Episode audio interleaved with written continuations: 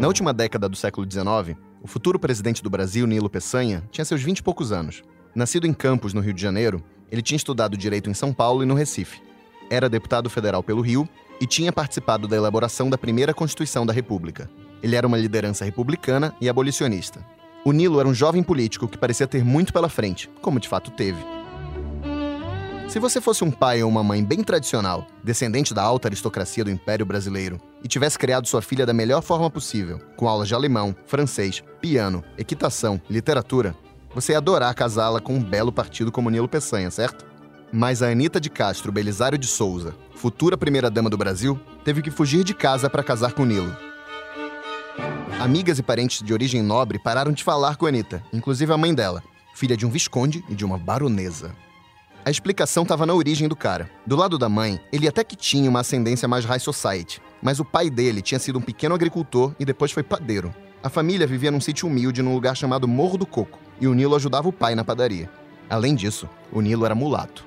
Até 1909, quando o Nilo Peçanha chega ao Palácio do Catete, o Brasil nunca tinha tido, desde a chegada dos portugueses em 1500, um chefe de Estado com uma origem e uma cor de pele tão parecida com a maior parte da população. Hoje há quem considere o Nilo nosso primeiro e único presidente negro. E olha só, 100 anos antes do Barack Obama. O Nilo é um personagem interessantíssimo. Acontece que primeiro ele foi vice-presidente, e para chegar nele, e na cor da pele dele, eu vou precisar falar do presidente anterior, Afonso Pena, que cedeu lugar na cadeira, morrendo de pneumonia. Sobre Afonso Pena e Nilo Peçanha, que ocuparam o mandato que foi de 1906 a 1910, é o episódio número 6 do Presidente da Semana, o podcast semanal da Folha sobre os presidentes brasileiros. Eu sou Rodrigo Vizeu e volto em poucos segundos. Trabalhadores do Brasil. O Brasil tem instituições democráticas sólidas. Criação de uma nova moeda, o cruzado. Não renunciarei. Um povo que soube impor a sua vontade. Brazil could be qualified as a racial democracy. It was a myth.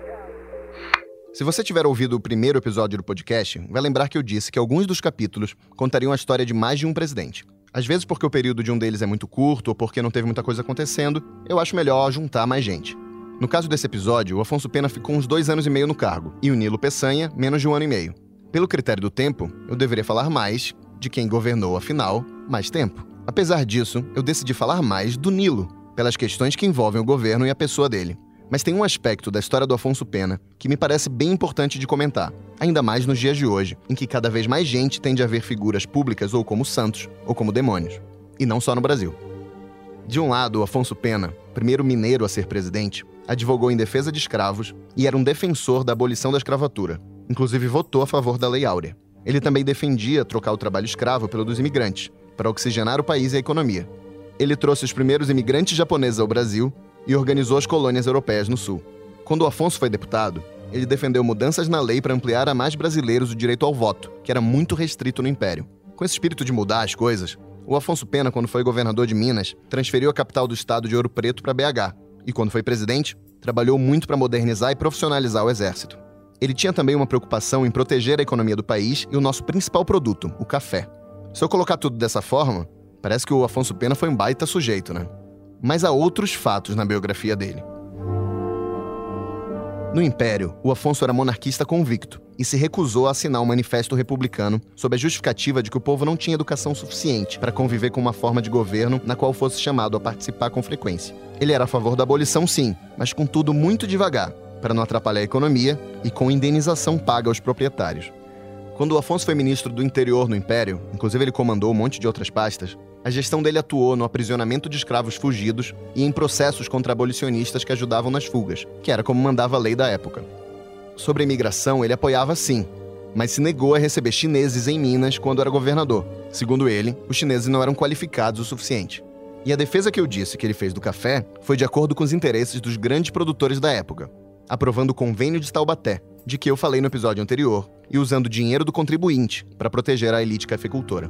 Ou seja, o Afonso Pena me parece um belo exemplo de como, na maioria das vezes, a política é mais ambígua do que parece à primeira vista, seja no passado ou no presente, e de que é sempre bom pensar duas vezes antes de se apaixonar ou de odiar políticos ou qualquer figura pública. No capítulo anterior, eu falei de como o presidente Rodrigues Alves concentrou todas suas energias para modernizar o Rio de Janeiro, capital da República. É nisso que para mim tá a principal diferença entre o mineiro Afonso e o paulista Rodrigues, que fisicamente até eram meio parecidos, com as barbichas, os oclinhos e a baixa estatura. Antes de tomar posse, o Afonso fez um inédito giro de três meses para conhecer o país que ele ia governar, o que não era nem um pouco comum para os presidentes da época. Ah, e como no peito do presidente também batia um coração, olha essa carta que ele escreveu para a mulher, Dona Mariquinhas, quando ele estava no Pará.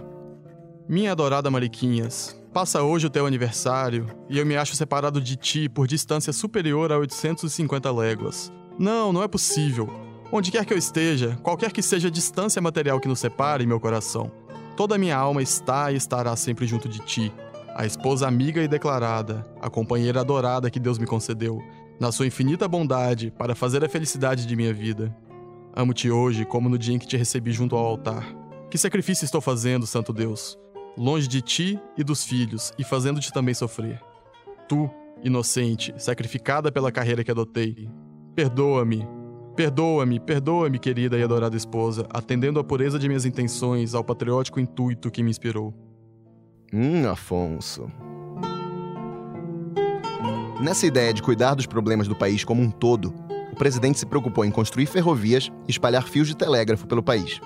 Também no governo dele, o mítico sertanista Cândido Rondon desbravou muito o Brasil. A Lília Schwartz, que falou comigo sobre o Rodrigues Alves, me ajudou também a entender o governo do Afonso Pena. Pena, ele vai entrar em 1906, né, vai ganhar de Rui Barbosa, e ele vai ser, uh, por mais que uh, ele não era exatamente o sucessor, ele vai continuar com a assim chamada política do café com leite, né? ele vai, eu, eu, eu, penso, Rodrigo, na minha opinião, que ele dá uma, ele continua, inclusive, algumas diretrizes do Rodrigues Alves. Eu penso aqui na criação de ferrovias, ele que vai terminar por interligar a Amazônia ao Rio de Janeiro. Não é que existiu já nesse momento a ligação é, por, linha, né, por linhas de trem da Amazônia ao Rio de Janeiro. A, a, ligação foi o fio telegráfico, né? E o papel da expedição Rondon no sentido de junto, haviam até caricaturas, existiam caricaturas que mostravam a expedição seguindo junto com Rondon, né? Ou seja, como se ele fosse levando o fio, como se isso existisse. Não é Oswaldo Cruz com a sua campanha contra a febre amarela, mas o, a grande figura né, desse quilate né, no governo Afonso Pena vai ser o Cândido Rondon, esse sim que vai entrar vai entrar pelo Brasil, vai, vai entrar pelo interior do Brasil, né? O Afonso Pena teve esse papel maior na interiorização, né? Por mais que tenha sido eleito por conta da política do café com leite, ele teve na, na prática, na sua gestão, um papel talvez menos regional, no sentido de proteger só o café, né, de pensar só no café, do que o Rodrigues Alves. Antes de morrer, o Afonso Pena estava às voltas com a própria sucessão. Ele queria botar na presidência, em 1910, o ministro da Fazenda, Davi Campista, que tinha feito a vida política em Minas. O Afonso achava que os paulistas tinham tido três presidentes seguidos, então era justo para a política do café com leite que Minas também tivesse um tricampeonato. O presidente era meio intransigente na negociação. Inclusive ficou célebre uma frase dele sobre a formação do ministério. O melhor estilo Luiz XIV e o Estado sou eu. Na distribuição das pastas, não me preocupei com a política, pois essa direção me cabe segundo as boas normas do regime. Os ministros executarão meu pensamento. Quem faz a política sou eu. Só acontece que muito mais gente fazia política. O ministro da Guerra, Hermes da Fonseca, queria ser presidente e já tinha conseguido muitos apoios. O mais importante deles, de um cara de quem eu já falei, o senador gaúcho Pinheiro Machado, que era uma espécie de ACM de Eduardo Cunha daquela época, em termos de influência política. A situação entre o Afonso Pena e o Hermes da Fonseca foi ficando insustentável. Numa reunião tensa, o ministro pediu demissão para sair candidato. Existe toda uma lenda em torno dessa reunião. Uma história de que o Marechal Hermes teria até jogado a espada sobre a mesa do presidente, que teria ficado muito alterado e que isso teria contribuído para que ele morresse menos de um mês depois. Essa história, tudo indica, é uma cascata. E a coisa não esquentou a esse ponto, mas a pecha colou no Marechal. Bom, com Afonso Pena na cova, chegamos ao nosso Nilo Peçanha. A chegada daquele vice no poder representou uma nova geração no comando da República. Deodoro, Floriano e Prudente estavam mortos. Campos Salles tinha quase 70. Rodrigues Alves passava de 60. Afonso Pena tinha acabado de morrer no ano em que ia completar 62. O Nilo tinha 41 anos quando virou presidente. Para começar, ele era um sujeito bem mais descontraído e bem-humorado do que os impertigados da geração anterior. O cara adorava uma articulação política, inclusive viajando para fazer campanha pelo país. Uma coisa meio impensável para aqueles velhos oligarcas. Tem uma história que é muito boa, inclusive. Quando ele era vice, toda vez que ele percebia que estava meio sem poder, ele enchia o cabide da varanda da casa dele de caps de generais. Aí o pessoal passava e pensava, ih, olha aí o Nilo com alta oficialidade. Se alguém perguntasse onde estavam os militares donos dos caps, ele dizia que os oficiais tinham esquecido numa visita anterior. Era batata.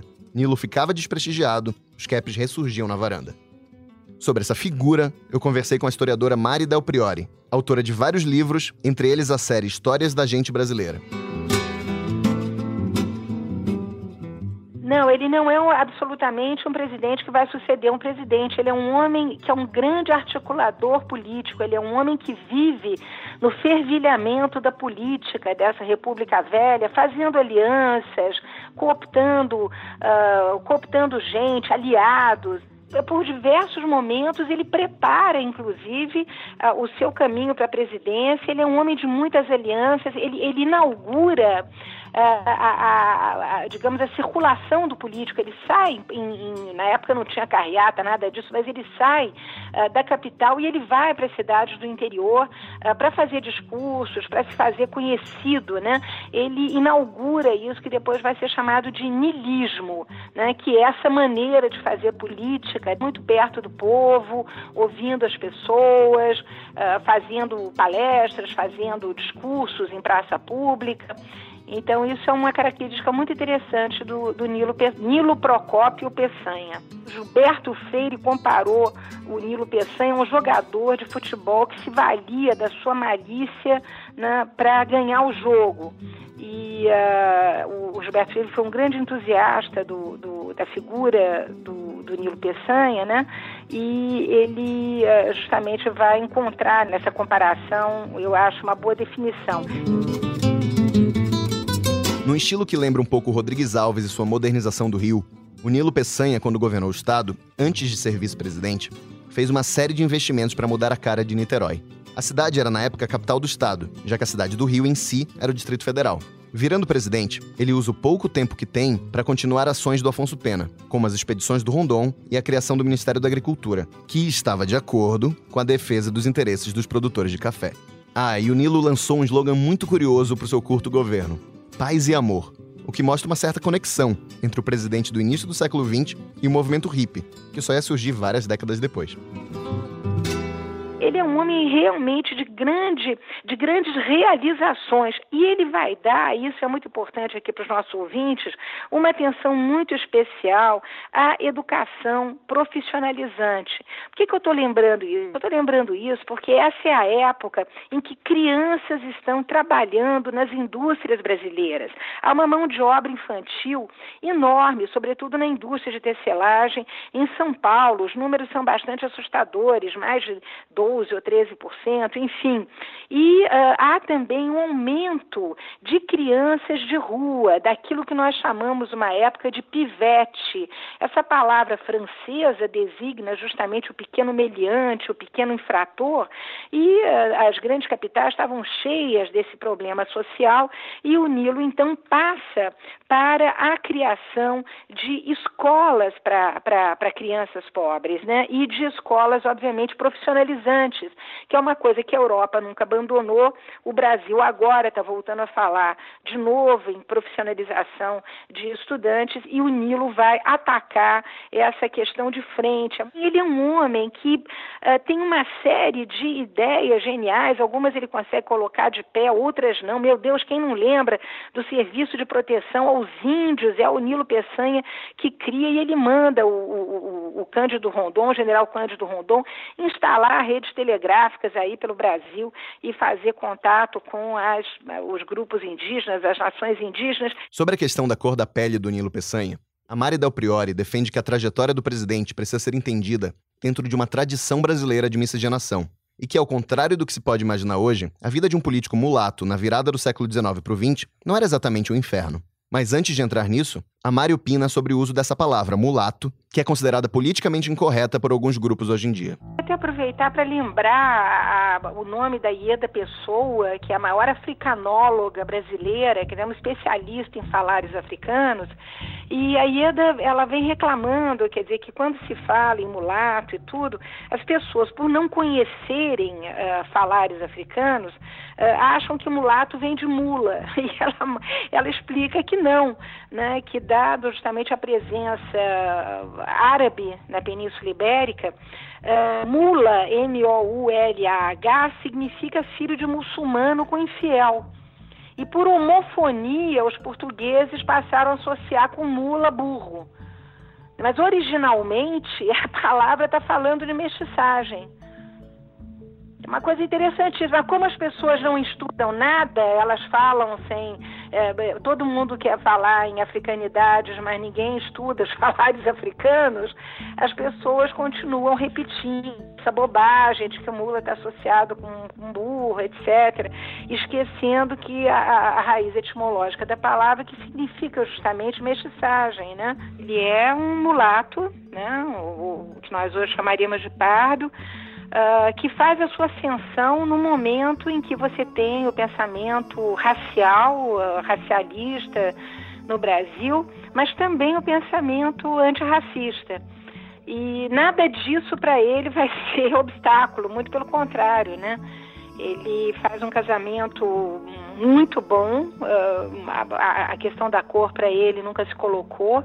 Hoje, a questão, tal como ela se coloca, ela é tributária de uma discussão que vem desde os anos 70 e que procura associar escravidão, marxismo e, e, condição do negro no Brasil. Quer dizer, ela, ela escamoteia esse longo percurso que homens como Nilo Peçanha fizeram e que hoje resultam em quase 50% da população de, de brasileiros como pardos, né? Nós somos 48,9% de pardos no Brasil. Mas e a história do casamento com a Anitta? Não pesou a questão da pele? E como funcionava o racismo daquela época? Olha, primeiro que a, a, a população mulata uh, no Brasil chamava-se mulata ou parda, tá? Uh, a, havia essas duas denominações, era maior do que a população de brancos. Eu estou falando aí do censo de 1870.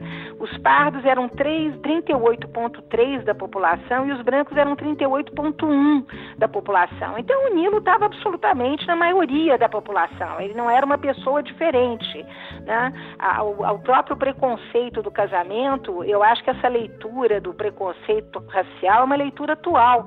Eu acho que vinha da situação talvez uh, de pobreza dele, porque embora ele fosse filho uh, de uma mãe que descendia de uma família importantíssima na política norte-fluminense, e eu lembro que Campos, onde o Nilo nasceu, não era uma cidade qualquer, era uma espécie de último, último torreão, último baluarte da política cafeira do estado uh, do Rio de Janeiro. O pai dele era um padeiro, então ele, ele era filho de gente simples. Ele vai estudos, isso é importantíssimo também dizer, ele passa pela Faculdade de Direito de São Paulo e ele vai para a Faculdade de Direito de Recife. Então, o século XIX é um século onde pardos e mulatos estão em toda parte. Isso é uma questão que a, a historiografia vem negligenciando, mas a partização da sociedade brasileira, eh, ela não só mobilizou a, a essas pessoas para que elas tivessem educação, elas tivessem mobilidade social, nós vamos encontrar, uh, digamos, esses grupos no grande comércio, nós vamos encontrar esses grupos na política, né? Eu lembro aqui o Visconde de Pedra Branca, o Barão de Cotegipe, lembro o Barão de Guaraciaba, que foi banqueiro, foi um dos maiores proprietários de terras no Vale do Paraíso, Paraíba, tinha uma casa belíssima ao lado da Princesa Isabel. Em Petrópolis era um homem negro, né, de grande fortuna, casado com uma branca. Então nós temos aí uma partização muito acelerada. Volto a dizer, a população com uma maioria de pardos. Então eu acho que o Nilo Peçanha estava inteiramente à vontade, embora a antropologia no final do século XIX tivesse aí muito preocupada em hierarquizar raças, né? E nós temos aí figuras importantes da nossa inte intelectualidade, como Nina Rodrigues Rodrigues, o Paulo Prado, o próprio Euclides da Cunha, que eram contra a mestiçagem das raças. O Euclides, embora tenha dito que o nordestino era um forte, ele achava que índios e negros eram figuras fracas, frágeis. Né? Nós temos racistas como Silvio Romero e o Oliveira Viana, mas nós temos também um contra-racismo, temos um antirracismo muito virulento na figura de Juliano Moreira, que foi o nosso primeiro psiquiatra negro responsável pelo Hospital dos Alienados durante quase 20 anos. Temos Arthur Neiva, Roquete Pinto e o Monteiro Lobato, que alguns ignaros, alguns ignorantes consideram racista. Foi um homem que fez uma batalha enorme para provar que o problema do Brasil não era um problema de cor, era um problema social, era um problema de abandono do Estado, né, das pessoas mais pobres. E é interessante que o próprio Nilo, uh, que participou uh, da Constituição uh, que, que, se realiza logo depois da, da proclamação da República, ele participa da Assembleia Nacional Constituinte, ele vai votar contra o quê? Contra as tradições culturais africanas, porque nesse momento se começa a perseguir né, os rituais religiosos africanos, os altares e PG são desmontados, a, a, a famosa a capoeira também a, começa a ser perseguida. Então, realmente, uh, fala-se em embranquecimento, mas eu gostaria de falar em pardização, porque já há uma mobilidade social muito grande de afrodescendentes, uma maioria da população miscigenada, né? E uh, o Nilo certamente nadava como um peixe na água nessa situação toda. Ele é um homem muito bonito, né? Ele é um homem sempre muito bem arrumado, as fotografias dele é um homem realmente uh, muito bem posto. Bom, além da forma que ele votou sobre questões afro-brasileiras no Congresso, outra pedra no sapato da biografia do Nilo Peçanha era um suposto uso de maquiagem em fotos para deixá-lo mais claro. As acusações que fazem de que o Nilo uh, se maquiava para esconder a pele escura nas fotografias, é, volto a dizê-lo, uma acusação injusta e posterior, porque na época era muito comum, sobretudo se a gente vê as fotografias uh, de negros, era muito comum não só o clareamento da pele, mas também uh, muitas vezes a tintura do olho, era um modismo na época, não era só ele que fazia, Ninguém é dermatologista para saber a cor da pele do Nilo Peçanha, mas o hábito de se embelezar nas fotografias, ou com alisamento de cabelo, ou com a coloração azul dos olhos, ou com a pele mais branca, era muito comum e isso fica comprovado nas fotografias que foram tiradas sobre negros e mulatos e pardos no século XIX. E bom, voltando à questão política, com a morte do Afonso Pena, o Nilo Peçanha abre espaço para as confabulações do Pinheiro Machado, o tal ACM da República Velha de quem eu já falei. O presidente também dá aval à candidatura do Hermes da Fonseca. Há quem veja o jovem presidente como um peão no tabuleiro do velho senador, mas chega uma hora em que o Nilo deixa de fazer as vontades do Pinheiro e os dois acabam brigando. O reinado do senador só ia começar mesmo no governo seguinte. A eleição de 1910 opõe duas pessoas completamente diferentes. De um lado, o Marechal Hermes da Fonseca, sobrinho de Deodoro, e focado em reforçar o poder do executivo e do exército. Seu símbolo era uma vassoura, sempre ela, com que ele prometia varrer a roubalheira dos civis.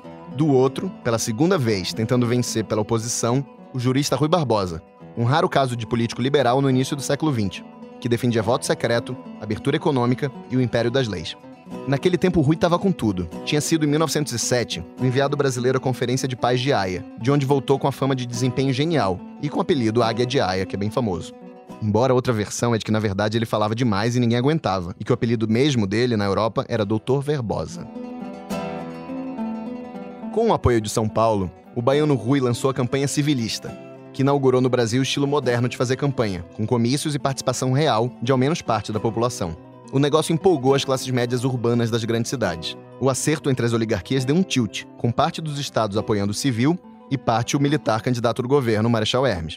Minas, por exemplo, ficou rachada. Uma revista da época publicou um poema sobre esse momento, que eu achei em um livro da Isabel Lustosa, chamado História de Presidente. O poema foi publicado na revista O Filhote da Careta, no dia 11 de novembro de 1909. Vamos ver como é que vai minha verve poética. Dona República, excelsa dama, no dia 15, 20 anos faz. A mocidade seu peito inflama, cantando um hino de amor e paz. O Nilo agora dá-lhe fartura, frutas e ferro, que vida ideal. Em breve aguarda, se porventura tiver a dita da ditadura da dura espada do marechal. Agora mesmo deu-lhe a mania de aos militares dar-se de vez. Quer dos soldados a companhia, e não espanta que qualquer dia vá ter ao fundo de algum xadrez. Moça bonita, discreta e fina, ela um namoro não tem sequer. E a gente ao vê-la diz a surdina, tem a sagesse de uma menina, bem educada no sacre quer. Fitas o Nilo dá-lhe em fartura, feio destino, negro, fatal. Em breve aguarda, se porventura sentir o peso da ditadura, da dura espada do marechal. Mais que farda e toga, importava mesmo quem era o candidato do governo. E não teve frenesi na rua capaz de vencer a política como ela era na República Velha, com esquema de governadores e coronéis, voto de cabresto e muita fraude. Com uma contagem oficial de dois terços de votos a seu favor, a vitória mais apertada das eleições diretas até então, Hermes da Fonseca se tornou o novo presidente do Brasil. Com ele, se tornaria quase presidente o senador Pinheiro Machado. O Nilo Peçanha caiu fora, mas por pouco tempo. Ele voltou a governar o Rio e foi ministro das Relações Exteriores do governo Venceslau Braz. Com o tempo, o Nilo foi se transformando em um opositor do sistema viciado de oligarquias que ele mesmo apoiou lá atrás. Olha só de novo como as coisas são ambíguas na política. Em 1922, ele decidiu tentar voltar ao catete, sem depender da morte de um titular. Disputou a eleição contra Arthur Bernardes. E foi a vez do Nilo ser o Rui Barbosa da vez. Ele depois é, ele vai aprofundar uh, o, as críticas ao, ao, funcionamento do, regimento do regime federalista então em curso. Por quê? Porque ele só beneficiava uh, os grandes estados, São Paulo e Minas. Eu lembro que São Paulo, nessa época, já tinha dado um pulo uh, sensacional em relação ao Rio de Janeiro, que não só passou por uma crise política e econômica, porque os cafezais aqui no Rio de Janeiro tinham caído, o preço do, do, do café tinha caído, a mão de obra no Rio era mais cara quando São Paulo já tinha se industrializado e aproveitava, uh, enfim, a mão de obra uh, imigrante, né? Então o Nilo ele não vai uh, realmente abrir mão de tentar fazer política e é só depois da, da, enfim dessa dessa briga que ele vai fazer né contra a preeminência de São Paulo e Minas uh, e, e, depois da derrota do, do, do, do Arthur Bernardes que ele vai se afastando definitivamente da política nacional. Em 1924, dois anos depois de perder a eleição, Nilo Peçanha morre aos 56 anos. Anita Peçanha que desafiou a sociedade ao casar com um político mulato de origem pobre, ainda ia viver 36 anos após a morte do marido, com quem ela compartilhava ideais republicanos e abolicionistas. E uma curiosidade: o casal chegou a ter como cozinheiro o avô de Angenor de Oliveira, o Cartola. Surge alvorada no próximo episódio do Presidente da Semana, eu conto a história do caótico governo do Marechal Hermes da Fonseca. Eu sou Rodrigo Vizeu e faço a pesquisa, produção e roteiro desse podcast. Quem faz a edição de som é o Vitor Parolin. E quem interpretou o Afonso Pena foi o Thiago Amâncio. Até o próximo episódio. Do passado, no passado estão presentes no amor e não envelhece jamais eu tenho paz e ela tem paz. Nossas.